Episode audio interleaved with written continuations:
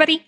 This is the legal disclaimer, where we tell you that the views, thoughts, and opinions shared on this podcast belong solely to our guests and our hosts, and not necessarily Brady or Brady's affiliates. Please note that this podcast contains discussions of violence that some people may find disturbing. It's okay, we find it disturbing too.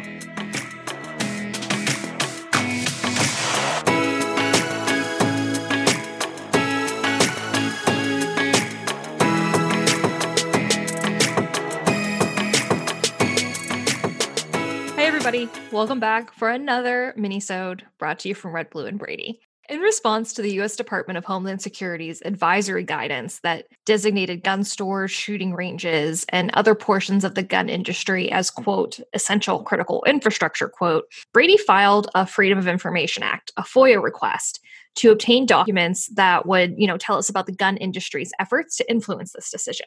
To talk about that today, I am joined by the great Kelly and Lowy, both of whom you should already know. But for those who don't remember, can you two introduce yourselves?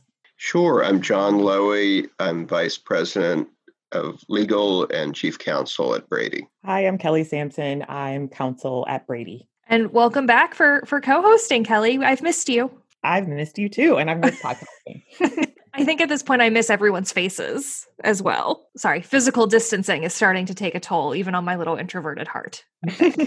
well, and so but the reason why I get to chat with with both of you today, which is really exciting, is that Brady filed a FOIA request, um, which I think everyone out there should be super interested in. I, generally, freedom of information requests I think are very interesting, but this one in particular just really piqued my interest. And I was wondering if maybe, Jon, you could start with just explaining first what a FOIA request actually is. As I say in the podcast often, Schoolhouse Rocket. Well, FOIA is one of the uh, you know, Washington acronyms. It stands for Freedom of Information Act, which is a federal law which essentially says Americans have a right to information from the government because the government is supposed to be our government, not their government. We pay for it. And if the government has information, that's information that belongs to you and I, not to a government agency or a government bureaucrat. And so generally, Americans are entitled to get that information. There are some exceptions about confidential stuff or stuff that could you know harm important government activity. But besides that we send a letter to the appropriate government agency. It's called a foia letter. And we say give us information of the these you know categories of information. And they're required to give it to us within a few weeks. It usually takes longer. And if they don't give it uh, we go into court and we sue them and say judge force them to give us the information so what was brady's latest foia request about what information did the letter request sure well let me give a little bit of background so you know as we all know um, we're in the midst of the uh, coronavirus now, and wait, we are. I haven't heard of this, Jon.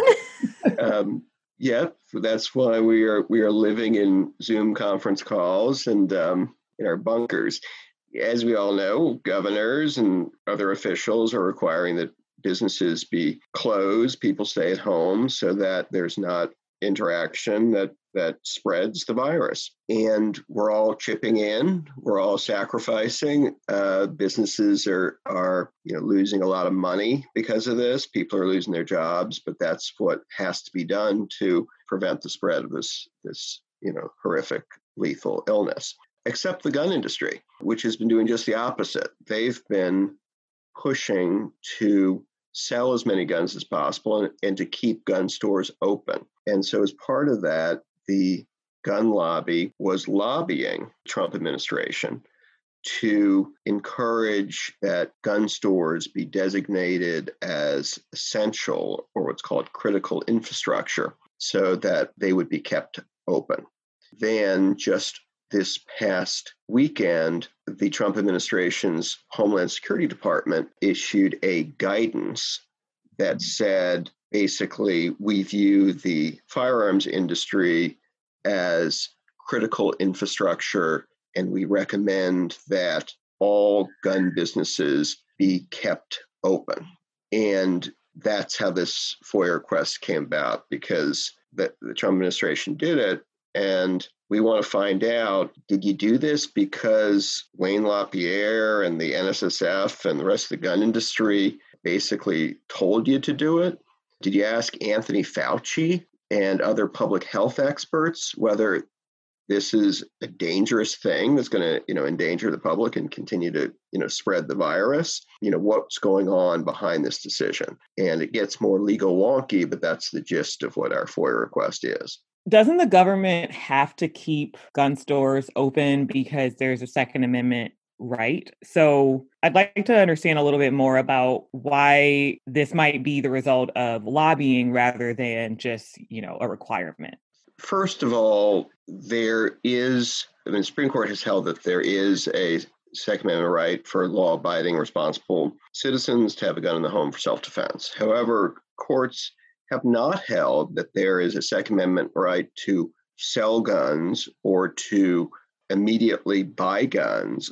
And in fact, waiting periods in California, a 10 day waiting period, was upheld. You don't have a right to immediately have a gun. And, and you know, it's certainly, in our view, constitutional to have a you know temporary closure of gun stores to deal with this you know public health emergency and in fact even if there was a second amendment right to immediately buy guns that could give way to this public health emergency. I mean, no right is absolute, and every right uh, can be restricted to deal with public health concerns, even when you're not in an emergency, but certainly when you are. We have a right to peaceably assemble to protest and Washington to march down Pennsylvania Avenue and, and, and protest for stronger gun laws or other causes. We can't do that now you know, under the uh, stay-at-home orders, that restricts our constitutional rights, but that's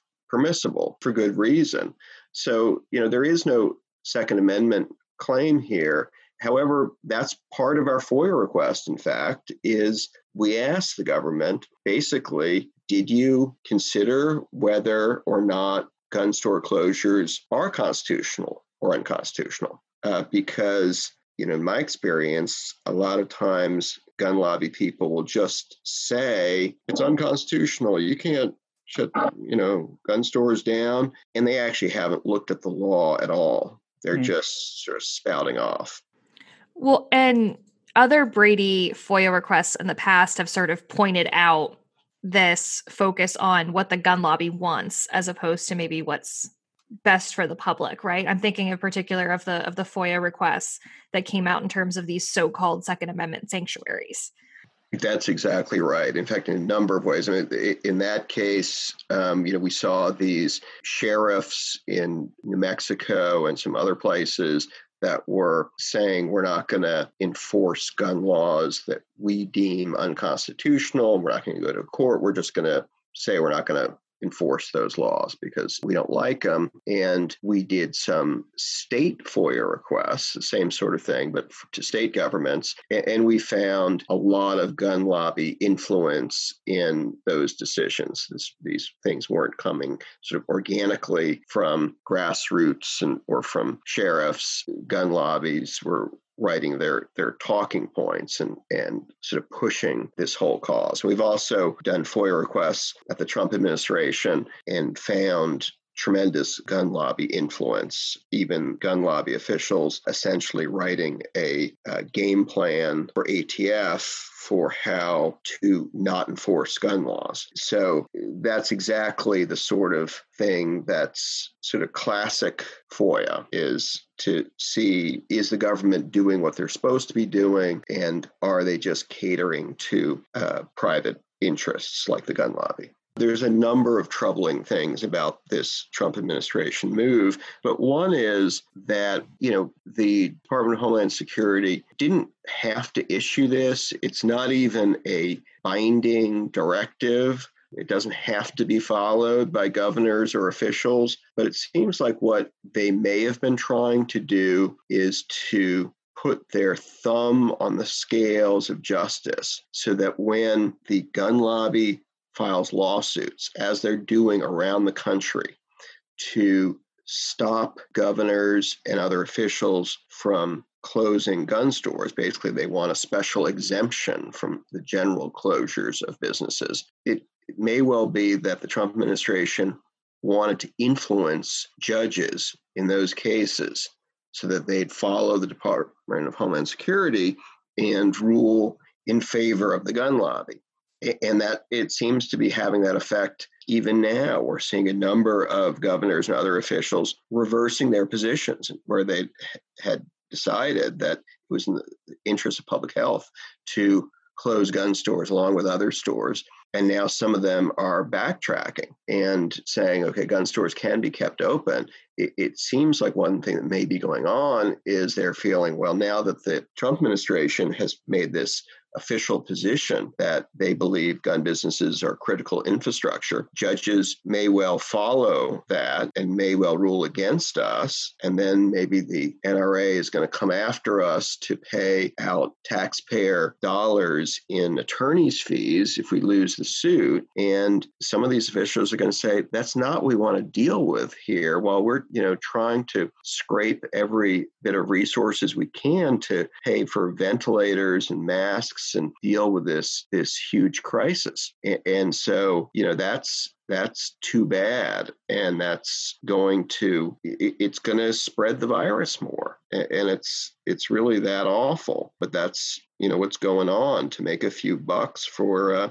for the gun industry. It sounds like you know we've learned in the past from foia requests that there have been circumstances where the gun lobby has effectively been able to go demand certain measures and that the government has complied with them. Is the problem with that like a legal one? Is that illegal? Or is it more that the problem is that that's not the democratic way to go about creating gun regulation? So is this, you know, if we find out that Wayne LaPierre, you know, demanded this, is that a legal problem or is that more a political and kind of social problem? So I, I, I assume that eh, in you could have a fact pattern where there would be unlawful conduct that would be uncovered. But most of this that we're talking about is lobbying that is probably not illegal, but isn't something that most Americans would be happy with. I mean, right now, decisions about what stores and businesses remain open should be a public health issue. I mean, the you know, right? The issue is is one, what's needed to flatten the curve and to prevent the spread of the virus, and two, are there you know truly essential businesses that also need to stay open for us to be healthy and functioning as a society. You know, that's why grocery stores because we need to eat, um, and there's you know other businesses that are needed because you know there'll be major public health effects if we uh, if we shut them down.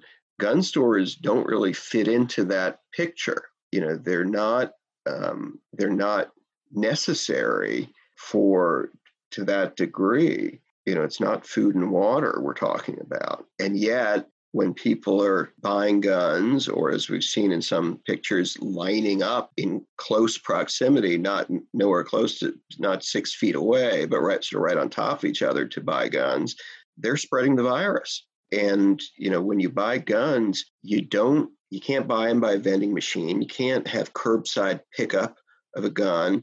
There's a lot of human interaction, rather close interaction, you know, with the clerk um, even if you are alone in the store. So it's a sort of transaction that's going to really involve, you know, a great risk of of spreading the virus. Which is very troubling, especially now. You know, profits over people isn't a good plan.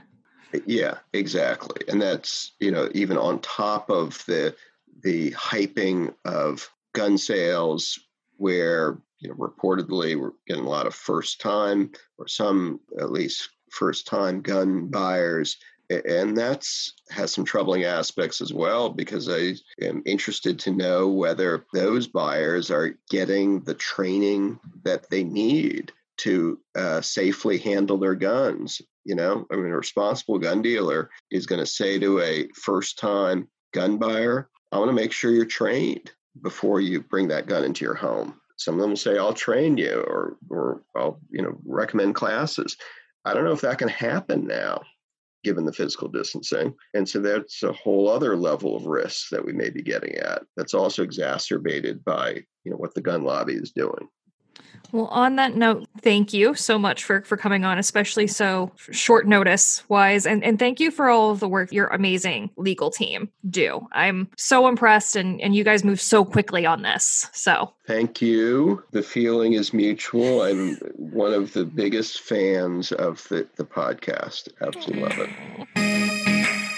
Looking for more gun violence prevention content? Try Audible. Audible is a leading provider of premium digital spoken audio information and entertainment on the internet. Audible content includes more than 250,000 audiobooks and spoken word audio products with free apps for every type of phone and device. So you can access your books anytime, anywhere, right from your smartphone. Right now, I'm listening to Gunfight by Adam Winkler, so I can spend this time learning more about the District of Columbia v. Heller case. Brady listeners can get a special 30-day trial and free audiobook by going to www.audible.com slash Brady at home. That's slash Brady at home.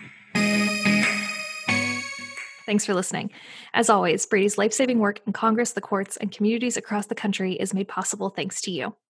For more information on Brady or how to get involved in the fight against gun violence, please like and subscribe to the podcast, get in touch with us at bradyunited.org, or on social at BradyBuzz.